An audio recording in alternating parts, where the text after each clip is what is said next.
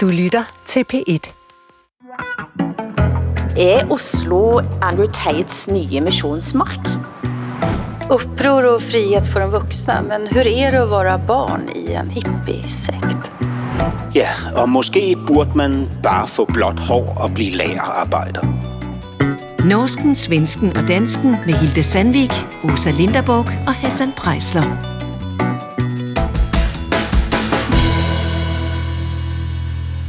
Men altså, hej igen, og Hassan, du skulle jo til Sverige og leve herreliv sidst uke. Hvordan gik det egentlig? Har du det bra forresten? Ja, ja, ja, ja, det synes jeg. Altså, det var, jamen, det var fantastisk. Altså, vejret var vidunderligt. Altså, og, Det var det ikke. altså, det, det var, altså, vi tog derover, og så gik vi ind på hotellet og fandt vores uh, suite, og så var vi der. Altså, så jeg tror, vi shoppede en lille bitte smule til min datter, og så spiste vi pizza på restaurant. Svensk pizza med ost og tomatsovs og sådan noget. Men altså, hvor mye regn kom det egentlig?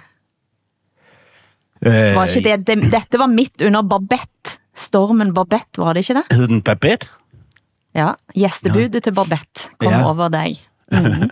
Altså, ja, ja, det stormede rigtig meget. Rigtig, rigtig meget. Det gjorde det.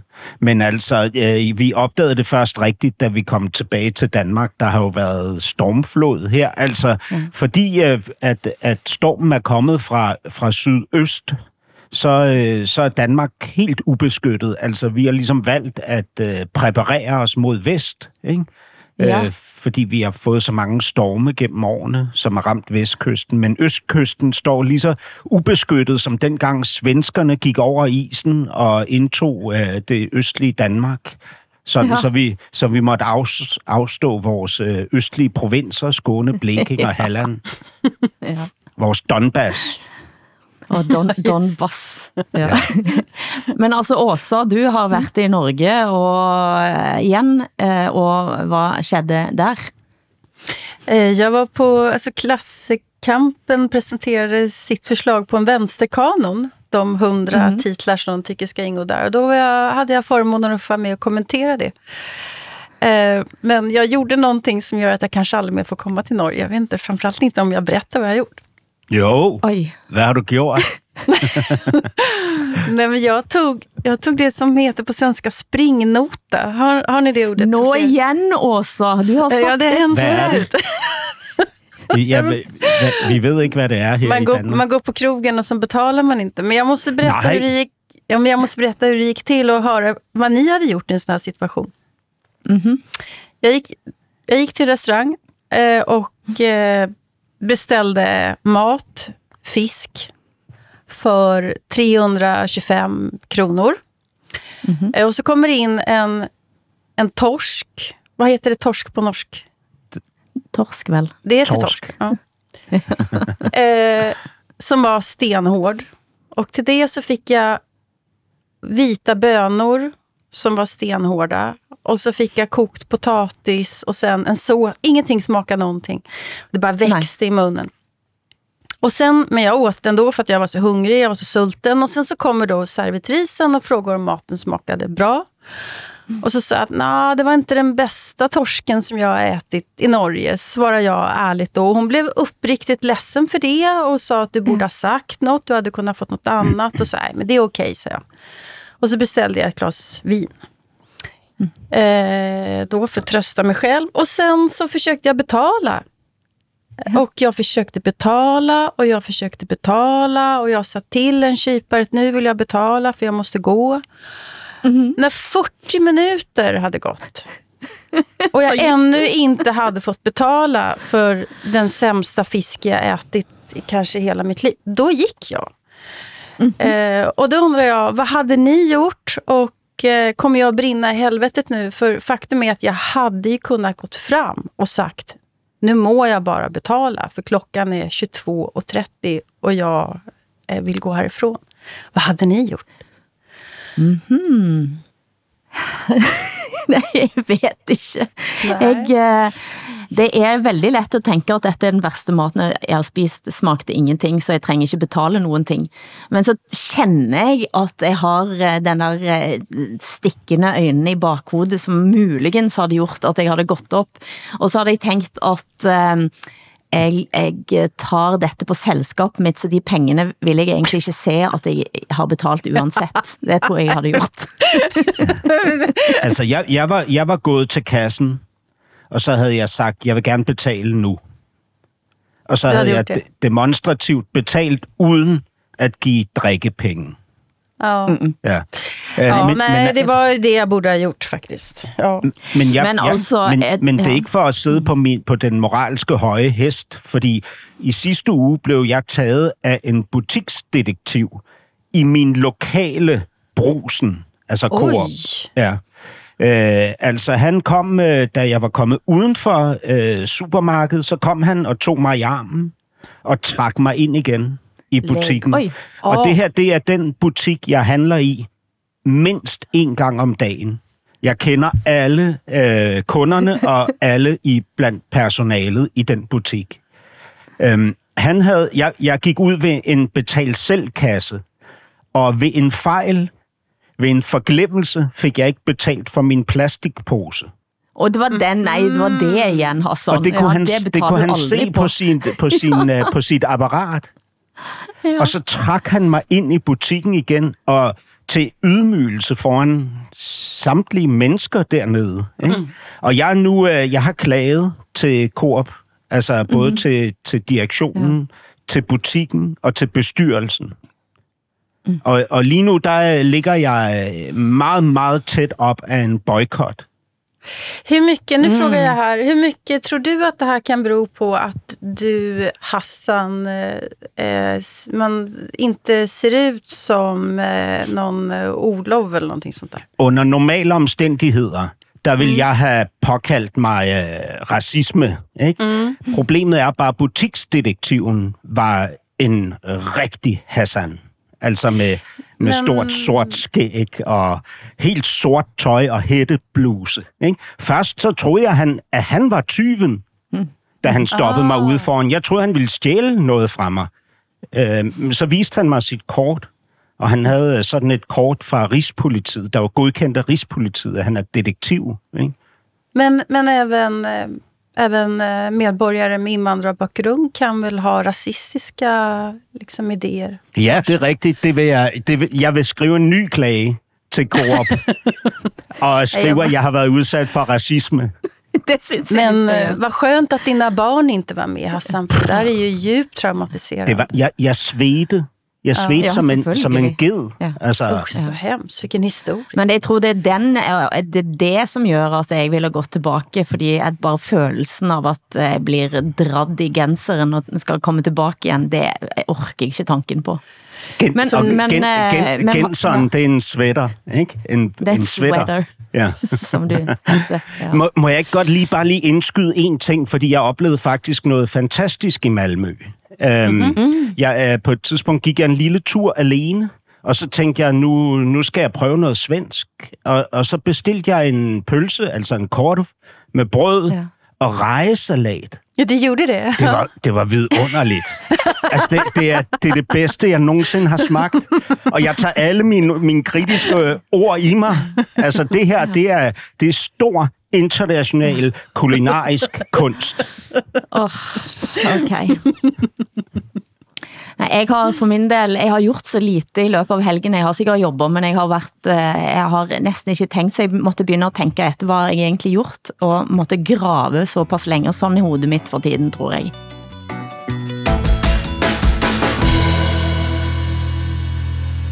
Jeg må indrømme at eh, mens krigen raser i Midtøsten, sættes vi nå lidt på prøve hver dag og her nord. Altså den retorikken, som er spisse sig til, og bildene, som kommer ind i alle kanaler, egner til, ja, holder i hvert fall mig og våken om eh, nettene. Hvad, hvad ser dere rundt dere nu? Også. Ja, jag tycker väl att det är en retorik som påminner lite om George Bush eh, där vid 11 september. Att den som inte är med oss är emot oss. Det är mm. extremt auktoritärt. Det är väldigt, väldigt svårt att eh, diskutera grundkonflikten. Var, varför, eh, varför det här har uppstått överhuvudtaget. Att mm. försöka göra det utan att rättfärdiga Hamas. Jag tycker det är, det är rätt hårda tag. Jag ska också säga att vi har haft ett kändisupprop i Sverige där kända människor då har skrivit på ett eh, till stöd för, för Palestina. Och tyvärr är det så att ingenstans i den här uppropstexten så nämns eh, Hamas attentat. Eh, och, så det, och då kan jag också förstå ilskan faktiskt. Eh, att mm. man gör det rätt eh, eh, enkelt för sig. Även om jag tycker att frågan om Palestinas rätt till att ha en egen stat är enkel i sig själv. Så ja, mm. behöver man inte göra det alldeles för banalt kanske. Hur har ni det med... Alltså, ja. Vad registrerar ni för något? Hassan? Ja, altså her for, forbi mit vindue passerede en, en, en kæmpestor uh, pro-palæstinensisk demonstration uh, for et par dage siden. Og det var altså det var en, en, en meget, ja hvad skal man kalde det, mangfoldig, uh, hvad hedder det, sammensætning af mennesker, mm. altså unge, woke uh, piger med pandehår og piercinger, og så, og så sådan nogle bande medlemstyper, altså med sorte ja. hættetrøjer, og så, og så øh, botox-arabiske kvinder, ikke? Øh, og, og tydeligt religiøse muslimer sammen, sammen med gamle øh, kristianitter, altså gamle, gamle øh, hippier. Ikke? Ja. Ja. Øhm, og, og, altså, øh, og, og så nogle, nogle yngre antisionister, altså sådan nogle antikapitalister, ikke? Og, og så også nogle egentlige palæstinenser, ikke? Og de gik jo der, og, og, og nogle af råb, de, de kollektive råb, man ligesom kom med, gav jo god mening. Altså, børnene i Gaza har ret til liv, for eksempel. Mm. Men der var jo også stærkt anti-israelske, hvad hedder det, kampråb. Og, altså, jeg, jeg tænkte, hvad er det for en forsamling, det her? Og, og nede foran 7-Eleven, øh, lige hernede på hjørnet, der opstod der et, et meget, meget voldsomt uh, skænderi mellem en Nørrebro-mor med en, med en mm. klapvogn og en demonstrant. Ikke? Og jeg forstod ikke demonstrationen, men de, de råbte af hinanden, så spyttet stod ud af munden, mundene på dem. Ja. Ikke? Og, og jeg, altså, jeg tænkte, det her, det, det, det gakker ud nu. Altså, ja. Men man ehm. får ändå demonstrera. Jag tänker, tänk Frankrike som har svarat med en antidemokratisk metod. Att man har inte rätt att demonstrera om man, om man tycker att palestinierna har rätt till ett eget land. Eller att man vill stoppa mm. den här apartheidpolitiken eller kanske ett, ett folkmord. Vad säger du Hilde? Det är spännande med Norge i det här tycker jag. Eftersom ni har ja. varit så...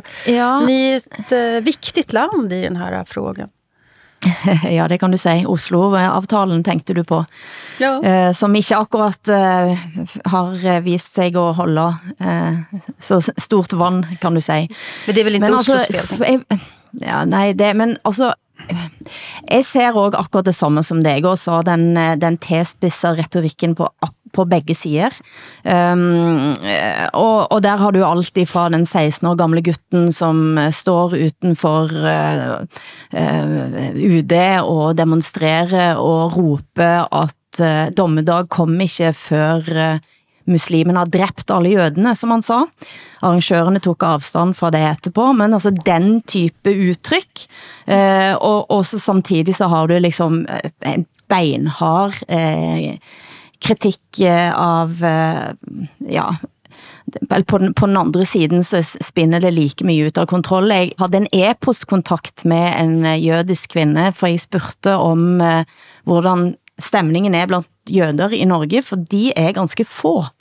Uh, og jeg spurgte henne, fordi jeg så Hassan, at i Danmark så skrev 26 unge jøder brev til Mette Fredriksen, og kritiserte Mette Fredriksen for at la være å, å kritisere Israel. Et ganske yeah. stærkt brev. Og så tænkte jeg at den type brev har jeg ikke sett i Norge. Uh, og, og så har jeg en hypotese om at grunden til det er at de norske jødene føler sig mye mer utsatt. Og den kvinden, som jeg havde e-postkontakt med, hun, dem, hun ja, bekræfter det, at det kännes som et veldig stort tryk nå. Og jeg tror kanskje også at antisemitismen historisk i Norge har været eh, stor. Det er på den ene siden, og på den andre siden så har vi også disse med Israel for fred, som er ganske ekstreme igen. Jag tänker att antisemitismen har ju varit väldigt stor i, i Danmark också. Det handlar väl om att man måste ha en organisatoriska personer liksom som tar tag i kanske mm. den här typen. Vi har inte haft något, något sånt uh, i Sverige heller tyvärr. Mm. Uh, och det är väldigt ledsamt. Jag blev glad när jag såg att Jonas Gahr Störe har besökt både en synagoga och en moské. Jag tror att han är den enda ledaren i Europa som har gjort något sånt. Yeah. Det, det, det är modigt och jag tycker att det är rätt. Jag skulle också vilja berätta om en, ett väldigt fint inslag som, eh, som eh, Sveriges Radio hade i Studio 1. De hade pratat med en kvinna eh, vars svärföräldrar eh, har varit gisslan. Eller Mm. Hon har fått ut sin svärmor i alla fall. Och de har alltså, bor alltså på den här kibbutzen som eh, blev mm. mest rammad. Och det är en, som hon sa, vi är pro-Palestine, sa hon. Och eh, mm. hon, hon kunde verkligen hålla två bollar i luften samtidigt. Alltså hon var emot naturligtvis Hamas, men hon var ändå för eh, palestiniernas rätt till, till ett ordentligt liv. Jag tänker om hon, om hon kan göra det och hennes svärfar är fortfarande kvar som gisslan. Då måste vi andra mm. också kunna hålla två bollar i luften samtidigt. Tänker jag. Ja, altså, og så er det ikke så let at holde to boller i luften samtidig, eh, og, eh, fordi vi ser en total nedslagting i øjeblikket av folk på Gazastripen. Eh, og det, det er nogle grusomme bilder. Jeg orker ikke at se på de bildene engang. Men det som jeg holder mig fast i er netop sådan som de 26 unge jødene i Danmark, som skriver dette brevet. Eller Jews for Peace, som demonstrerer nå i USA, og, og som holder skilt der de siger, min bedstefar overlevede ikke holocaust for at Israel skal kunne begå et nyt folkemord. Altså den type stemmer i mitt midten, fordi det jeg bliver livredd for, det er jo netop at det ikke skal være noget i dette midtfeltet. Og jeg læste en veldig interessant eh, anmeldelse av en bok eh, som har kommet ut nå, eh, som skrev av en som heter Eva Ilos, eh, som er sociolog, eh, som har skrevet The Emotional Life of Populism, som blev anmeldt i politikken, eh, og der eh, den selvfølgelig er skrevet før krigen nå, men det hun beskriver er hvordan den mixen av populismen til Netanyahu, av en slags frygt, som har kommet ind i samfundet, av voksende antisemitisme fra arabiske land, av hardere retorik. Altså den mixen der har skabt det et, et, en en grusom giftig cocktail, som mm. gør at venstre liberal politik i det hele taget er umulig. Just det. Men, men altså, de her øh, øh, 26 unge jøder, der er skrevet til Mette Frederiksen og anklaget hende for at være meget øh, entydig øh, mm. i sin øh, sympatitilkendegivelse. Altså, hun ikke kan sørge for de, eller give udtryk for, at hun også sørger for de mange dræbte øh, palæstinenser. Ikke? Mm. De er jo egentlig, øh, altså det er jo ikke et usædvanligt syn, at vi ligesom oplever jøder, øh, endda øh, israeler i Danmark, som tager afstand til Israels metoder i forhold til palæstinenserne. Ikke? Mm det andet ser vi bare ikke. Altså, jeg, jeg ser ikke markante debattører, politikere, øh, meningsdannere med palæstinensisk, arabisk eller bare muslimsk øh, generel baggrund, som tager afstand til det, Hamas har gjort. Altså, jeg, jeg mangler det simpelthen, ikke? Øh, og det er jo... Øh, og, og, og jeg synes egentlig, at mange jøder er i stand til ligesom at føre en debat, hvor de både giver udtryk for, at det var et afskyeligt, forfærdeligt terrorgreb, og at det er afskyelige, forfærdelige bombninger, der foregår lige nu i Gaza. Ikke? Hvorfor kan vi ikke opleve det, den samme direkte, tydelige gentagende øh, afstandtagen til, til Hamas' metoder og, og til det terrorangreb, det var mm. på Israel fra palæstinenser og arabers side i Danmark. Jeg forstår mm. det simpelthen ikke. Ja, det, skulle, det skulle jag naturligtvis också önska att det var mer sånt, men eh, jag skulle också önska att det fanns fler eh, Israelvänner som, som kunde kritisera den här apartheidpolitiken. Det, jag tycker att det, det lider brist på, på alla sidor här faktiskt. Du lyssnar på norsken, svensken och dansken. Det føles som en blanding av en gyser og en civilisationsreportage og en nøkkelroman, skriver Monika Krog Meyer om danske Nadia Kløvedal Reich sin erindringsbok det bedste man kan sige. Det er en hudløs ærlig fortælling om at klare sig i kraft af fællesskabet. Og det er også en, en bog, der har været nødvendig for mig at skrive, øh, samtidig med at jeg også synes, det var en bog, der manglede. Her får vi altså indblik i hvordan det var at være barn av Ebbe Reich Kløvedal, kanskje en veldig kendt kulturmann på i 1970-tallet, og hvordan opvæksten var i de tre kollektivene, hvor hun voksede op eh, sammen med familien, der en havde det travelt med alt muligt andet end eh, barna. Hassan, kan du først forklare, hvem Ebbe Reich Kløvedal er i dansk kulturhistorie? Ja, altså jeg vil, jeg vil sige, at han først og fremmest er en meget prominent forfatter, og så var han jo en ikonisk bannerfører for hele hippiebevægelsen, altså øh, hele den politiske venstrefløj og, og opgøret med, med konservatismen og normerne og sådan noget, øh, som foregik der i 60-tallet og 70-tallet. Ikke? Så var han medgrundlægger af at, et, i hvert fald et af de her tre store, ikoniske kollektiver, ikke? det kollektiv, som med tiden fik navnet Maves Lyst.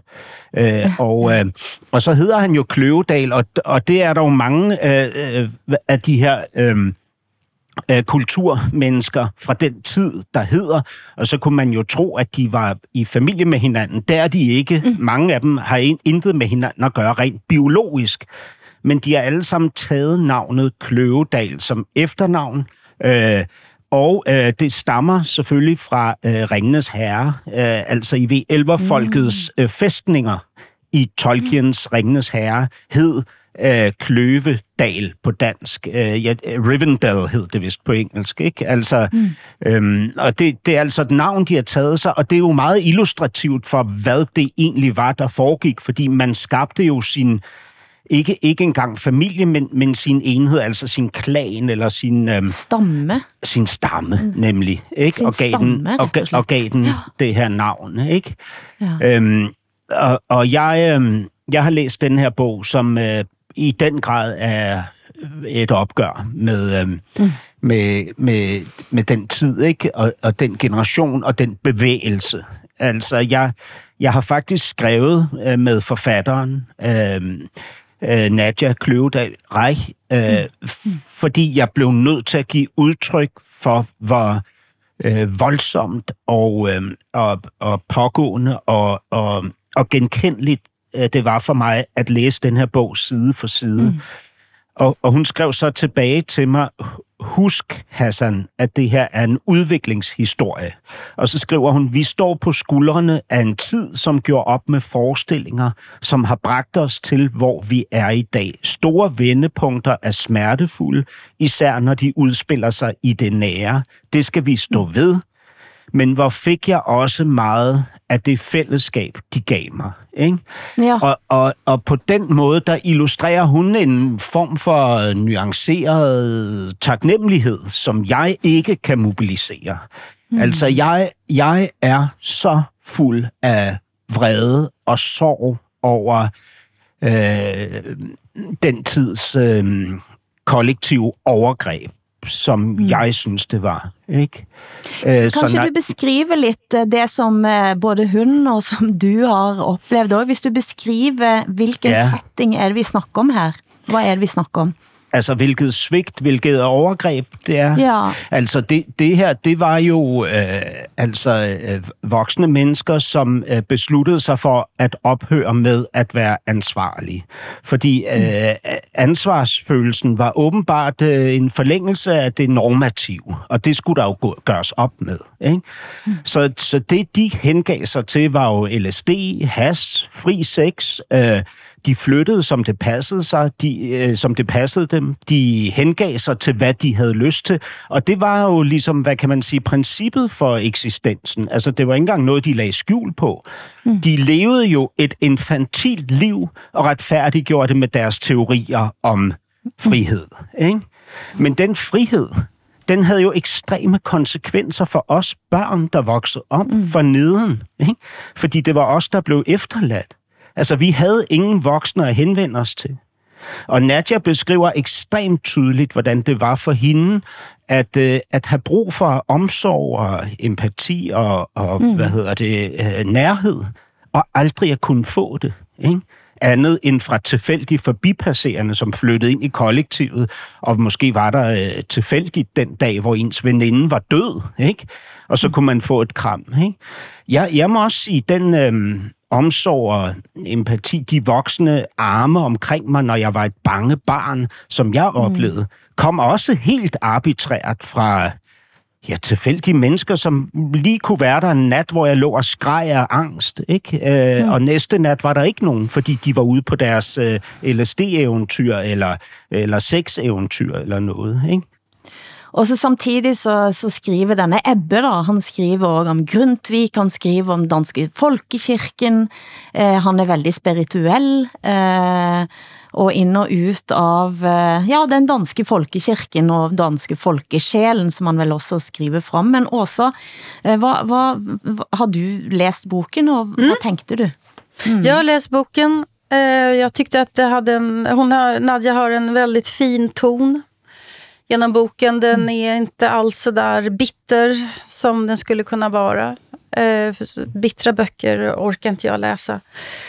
Eh, men mm. jag som inte har någon, eh, något som helst förhållande till den här familjen eller den här mannen, den här pappan. Jag vet ingenting om honom. Jag läser det här som en uppväxtskildring om eh, att leva som barn i hippiekollektiv. Och jag undrar då bara, finns det några lyckliga barndomsskildringar från eh, hippievärlden?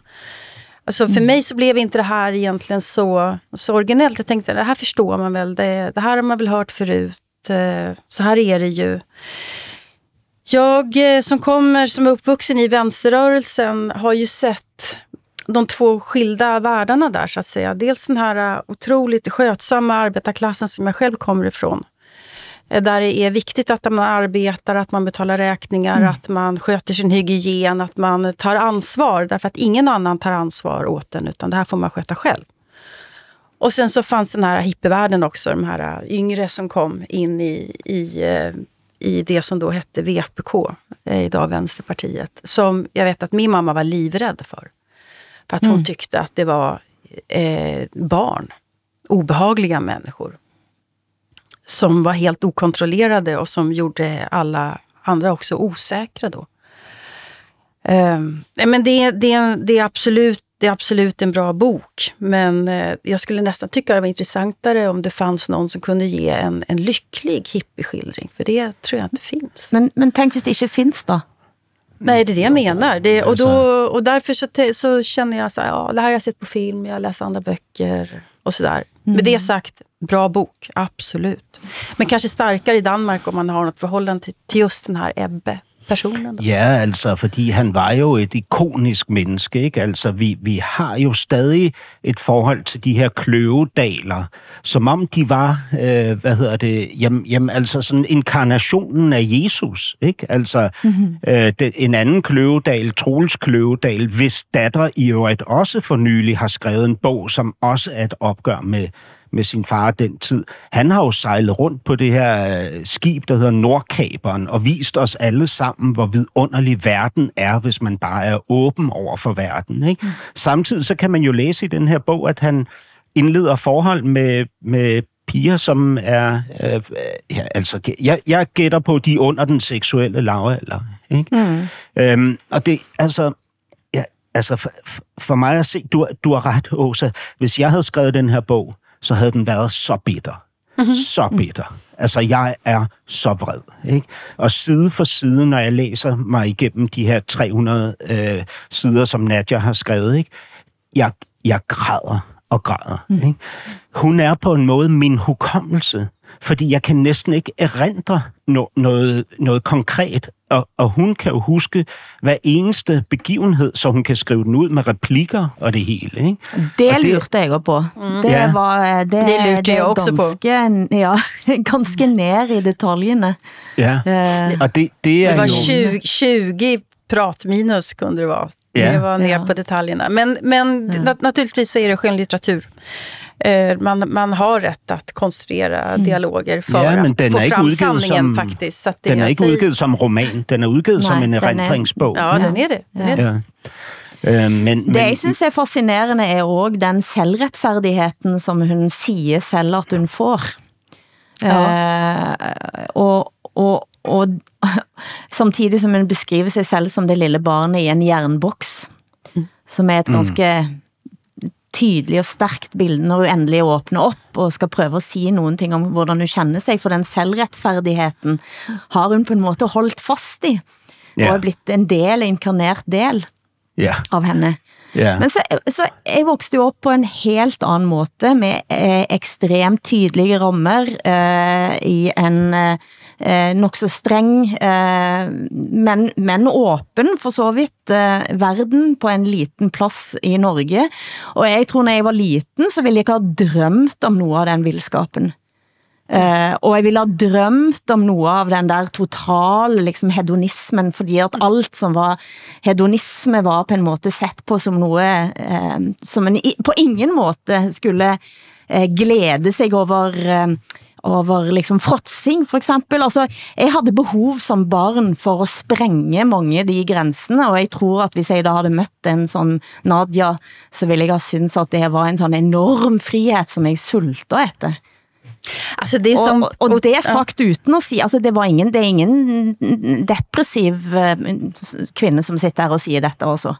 Verkligen inte. Och jag tycker du, du trycker på någonting viktigt här, Hilde. För att det är ju ett lika vanligt tema eh, i uppväxtskildringar. Det är att föräldrarna har varit för skötsamma. Att det har varit för mycket ordning och reda. Man har önskat sig lite mer frigjordhet. Lite mer hippieaktigt. Så jag, jag, tror att det, jag tror att Hilde, många som läser den här boken tror jag nog eh, kan känna igen sig också i den längtan. Liksom. Att det, Ja. att det Altså, finns jeg- någonting här som är, som är lite lockande också. Ja, mm. og, og det, det er jo også forståeligt, at når du er vokset op i det, du er vokset op i, Hilda, at du har haft den længsel, altså det forstår jeg godt. Jeg har jo kun længtes efter en, altså, ja, ja, nærmest altså en, en form for, hvad hedder det, konservativ, religiøs, øh, mm-hmm.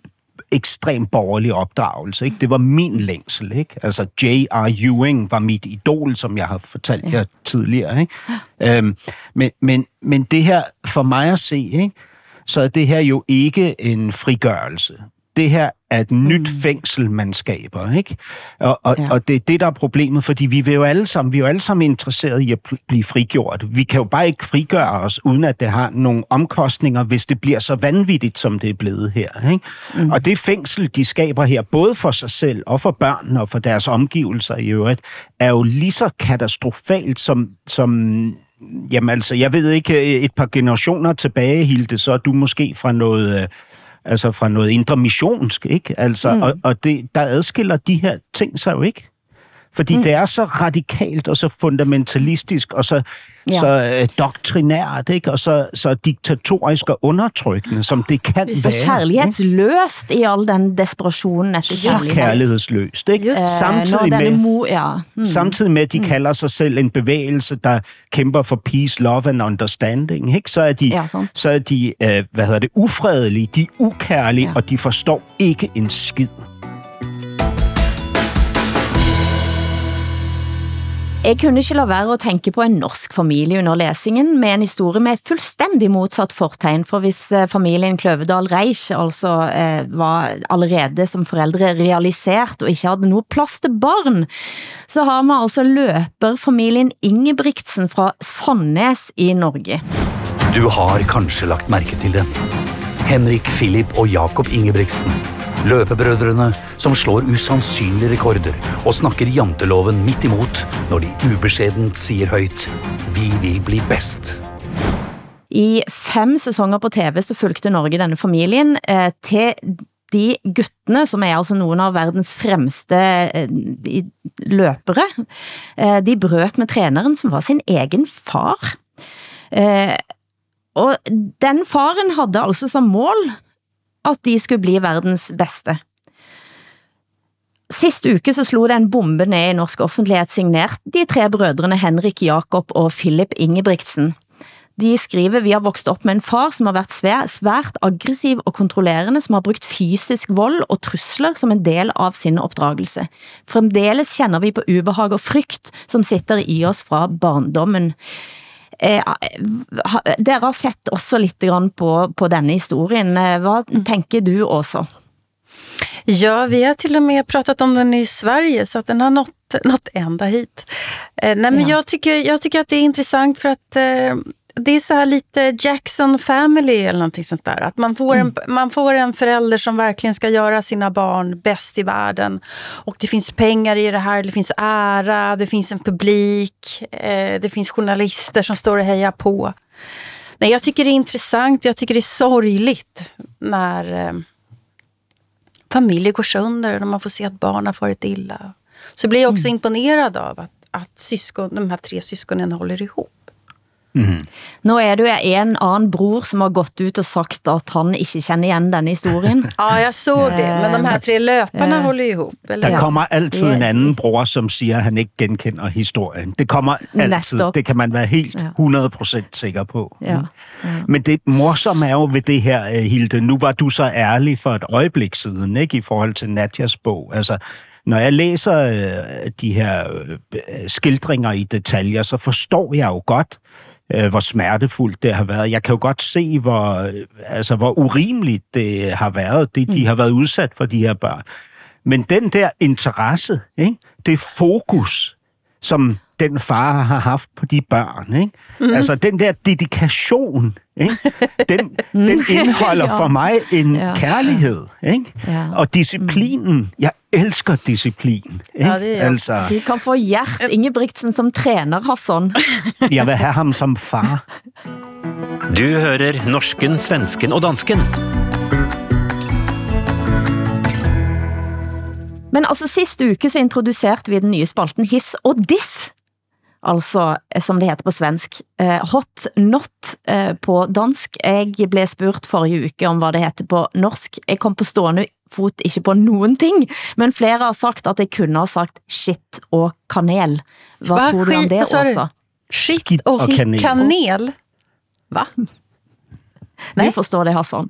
Jamen altså, jeg, jeg synes ikke helt, det er det samme som his og dis. Nej. Altså, fordi Nej. skidt og det betyder jo på en måde, at man må tage det gode med det onde. Ikke? Er det ikke det, det betyder? Eller Så det. Det betyder også at skille mellem Nå, ja. hvad som er shit Det er og hvad som er kanel. ja, Mm. ja.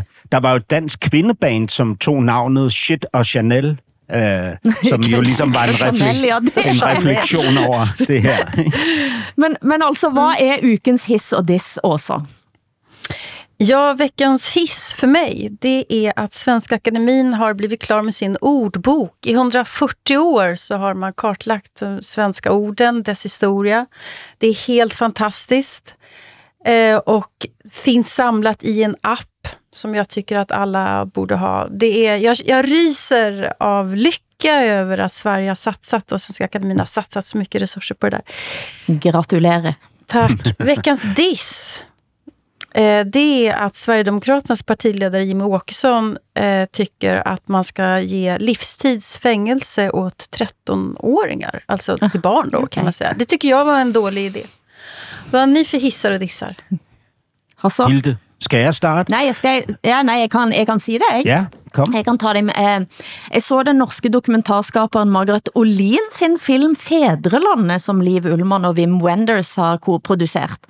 I et år så gik hun altså i sin fars, men også i sin mors fotspor ute i naturen i Nordfjord, som er altså et sted, Olde, eh, Oldedalen, som har eh, vand og store fjell, og der går faren op og ned. Eh, og den filmen, eh, altså, jeg har alltid problem med at få dere til at forstå, hvorfor natur er vigtig i Norge, og hvorfor natur er vigtig. Eh, så dere holder dere for ørene sikkert, når jeg kan si dette, men dette kunne vært en film om sådan jeg vokste op, mellem eh, fjell og fjord. Ganske Altså, jeg- langt. Ja, ja. Has, Jag Hasse. såg, jag såg trailern. Eh, Och det var en sån, sånt existentiellt eh, alltså bråddjup i mig att se Mm. det där. Jag, jag blev rädd för mig själv. Eh, och det var så hisnande vackert.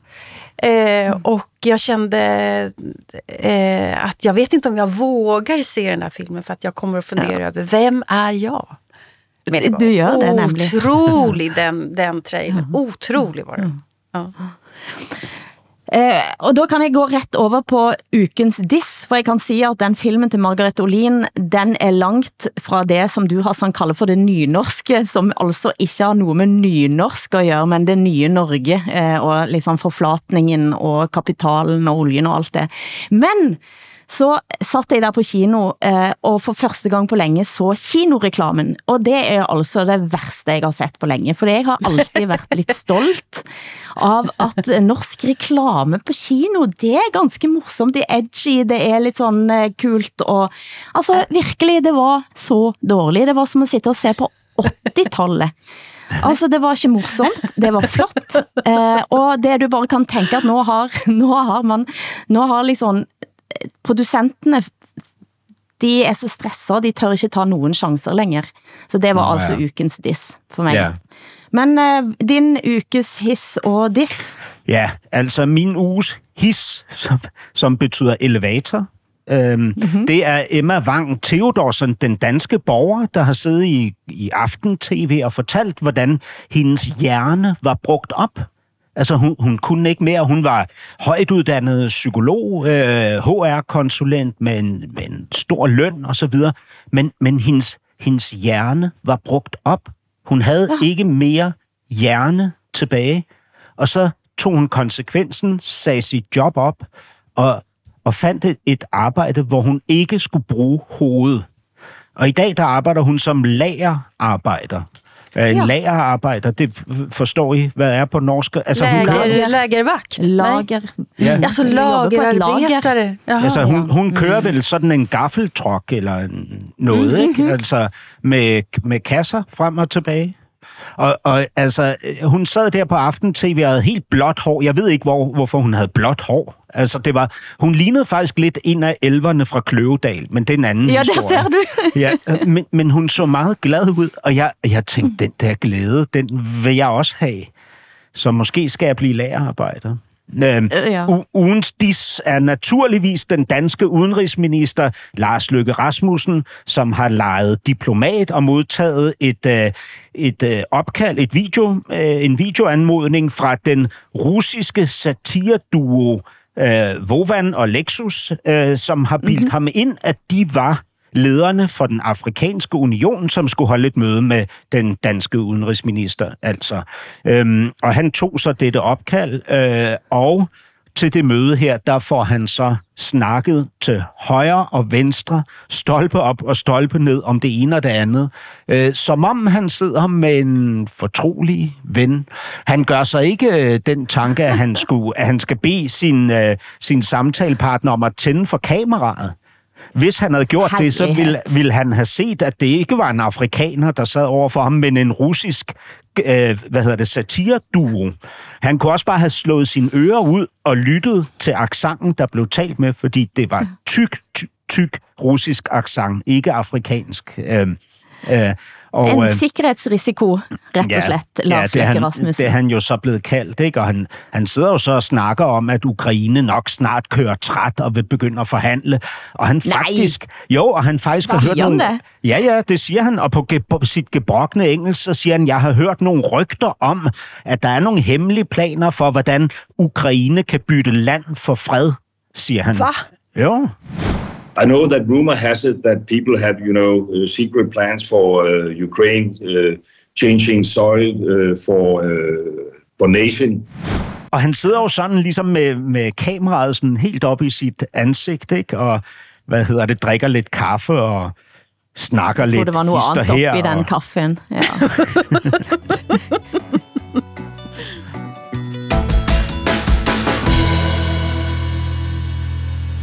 Islam Net er en norsk konservativ muslimsk ungdomsorganisation grundlagt i 2008. Sist uke skrev avisen Vårt Land, at Islam Net i fjor overførte 100 millioner kroner til en stiftelse. Og på spørgsmål om hvor pengene kommer fra, så svarer de at de kommer fra enkeltpersoner fra hele Europa etter engelskspråklige kampagner på nett. Det som gør det interessant her, er for hvor er det disse kampagnerne er blitt sendt? Jo, blandt andet på en av de største muslimske influencernes eh, kanal, den kontroversielle Mohammed Hijab, som har en YouTube-kanal med en million følgere. Eh, og som de sidste måneder er blitt manne-influencer Andrew Tate sin bedste ven, eh, som også da har blitt muslim. Eh, og de skal da ha, gennem disse kanalene, ha samlet ind 100 millioner kroner til Islam Net, som har gått over til et aktivitetscenter, som er en stiftelse. Og jeg har prøvet at spørge både stiftelsestilsyn i Norge, og til og med PST, kan man følge disse pengene, vet hvor, hvor de kommer fra, og de siger, at det er veldig vanskelig. Eh, når det blir donert penger på den måten, så er det veldig vanskelig at følge etter, og se hvor de egentlig kommer fra, for det lurer jeg selvfølgelig på. Hvad tänker dere?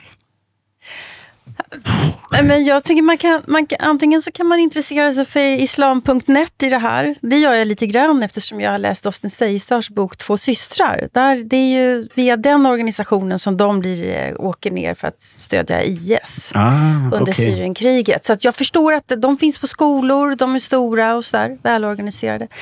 Men det är Andrew Tate som jag funderar över i den här Mhm. soppan. Han är alltså känd för ingenting. Alltså han blir känd utan att ha gjort någonting kan man väl säga. Han är Jo, influencer. jo, han blev jo helt kendt enkelt. for at være misogynist. Nej, ja. nu Jo, jo, men- nej, nej, jo, han, var vi fakt, han var mange- faktisk en, en meget, meget talentfuld MMA-fighter. Ja, just han var en. Så var han, det. han kæmper All right. kamper og vant og sånt. All right. Jag är lite, jag är Ja. lite elak. Men han är en sån här person som jag har tänkt så här att man... Han är svår att ta på allvar, men kanske måste man börja göra det. Mhm. Att han verkar ju vara... Alltså nu när han har blivit muslim, om han har hur många följare som helst i hela världen så är ju det, det är ett ideologiskt projekt som han har dragit igång här som är, som är ganska intressant. eh, För att uttrycka sig liksom objektivt om det.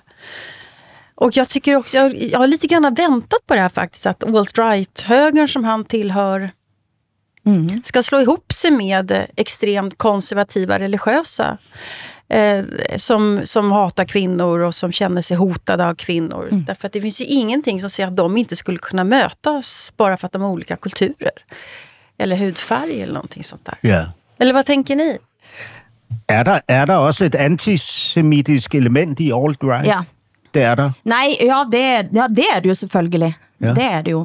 Men Mohammed eh, Hijab, eh, som, eh, som nå har blitt altså Andrew Tate sin beste bedste ven, han er en av frontfigurerne i det som ikke heter alt-right, men ak-right, eller ah-right, Eh, et, fra eh, ordet bror, ah, ak- bro, eh, som, eh, som er blitt en sånn greie som er i ferd med at vokse frem. Og jeg så en video der Mohammed Hijab forsvarer Andrew Tate, og så siger han at det eneste med Tate er jo at han, han siger nå til Vesten det resten av verden egentlig synes. Altså, det er litt sånn, dette, dette synes jo alle andre, så nå siger Tate til, til oss og til Vesten.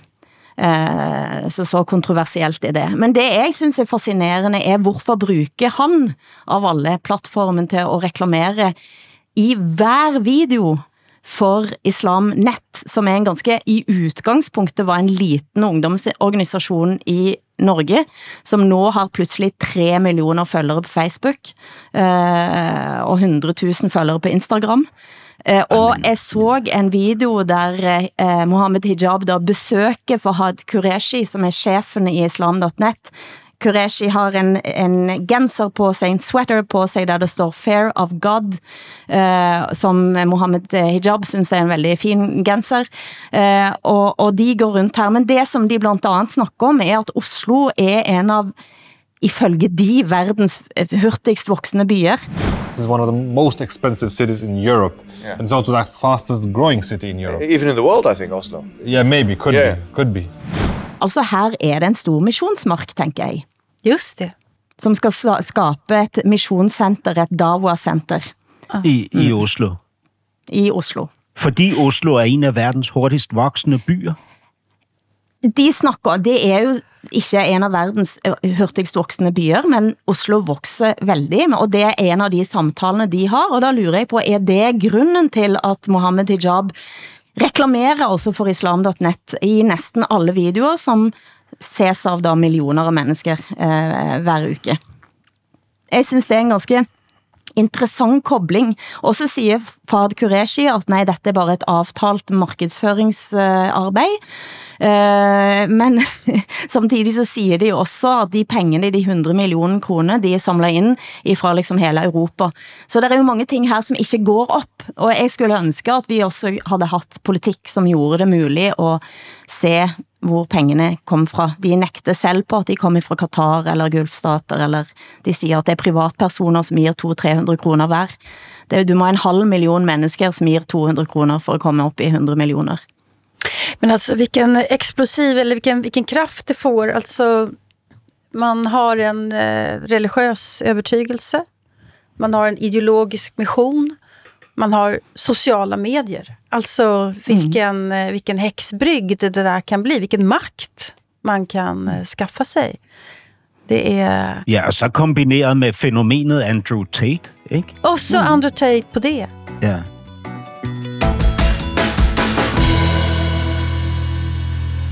Den här veckan så har Aftonbladet ett avslöjande. Vi har, vi har en sån här friskolemiljardär i Sverige som heter Peje Emilsson. Han, eh, han har blivit jätterik på, på det här svenska friskolesystemet. Eh, han har byggt, etablerat skolor i Saudiarabien eh, där det är obligatorisk eh, koranundervisning och så är det könsseparerade klassrum. Och Eh, här finns mycket pengar att hämta och det är också så att, eh, och så här är det ju överallt, att om Saudiarabien ska köpa ett lands vapen till exempel så kräver de gengäld att det här landet på något sätt investerar i Saudiarabien och så här. Och här kommer Sverige då med skolor. Peje Emilsson själv då förnekar ju naturligtvis inte det här, utan han säger att han, han gick i könsseparerad skola på 50-talet i Sverige. Han fattar inte problemet med det här. Och så. Men jag tycker det är så intressant det som händer. Alltså det är så mycket pengar överallt. Det är fotboll och det är, ja. det är liksom stora konferenser och det är, det är skolverksamhet. Det är enormt inflytande och ett gemensamt växelspel här helt enkelt. Att man har nytta av varandra och så kommer moralen i längst ner på listan. Ja. ja det, altså, det er jo helt... Altså, jeg tænker også at vi er blitt eh, elendige til at tænke ut gode idéer.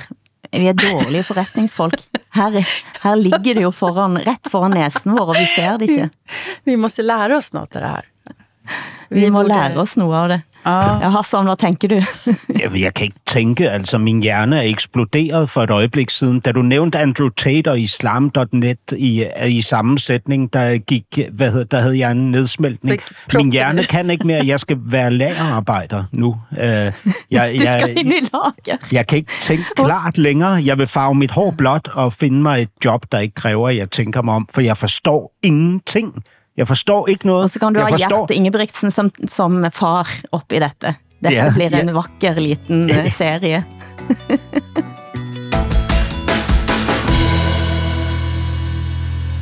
Også eh, denne uken døde Lasse Berghagen, eh, og du sa med en gang at du vet, hvad du ønsker, at vi skal gå ut på. Men hvem var Lasse Berghagen?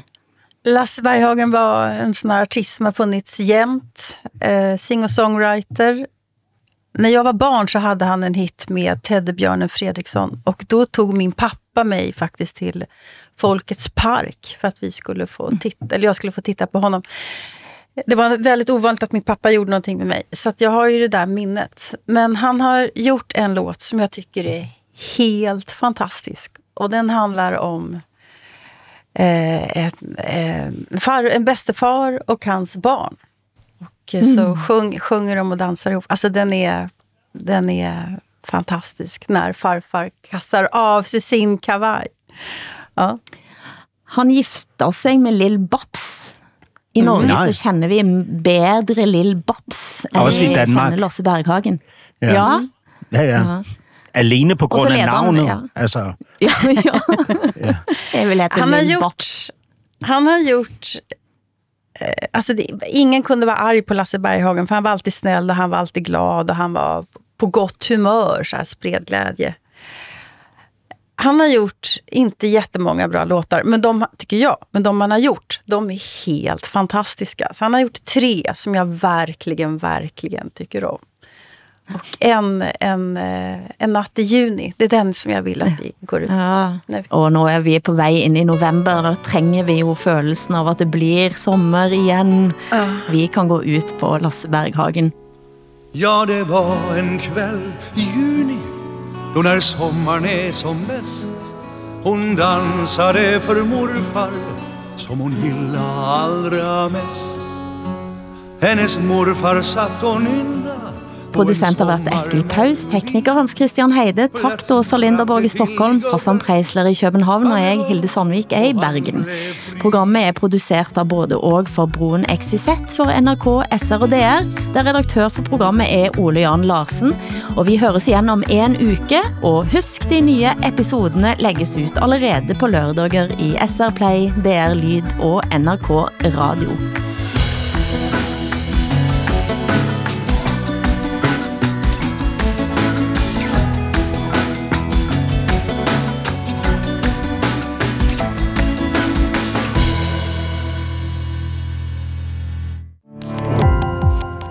Gå på opdagelse i alle DR's podcast og radioprogrammer. I appen DR Lyd.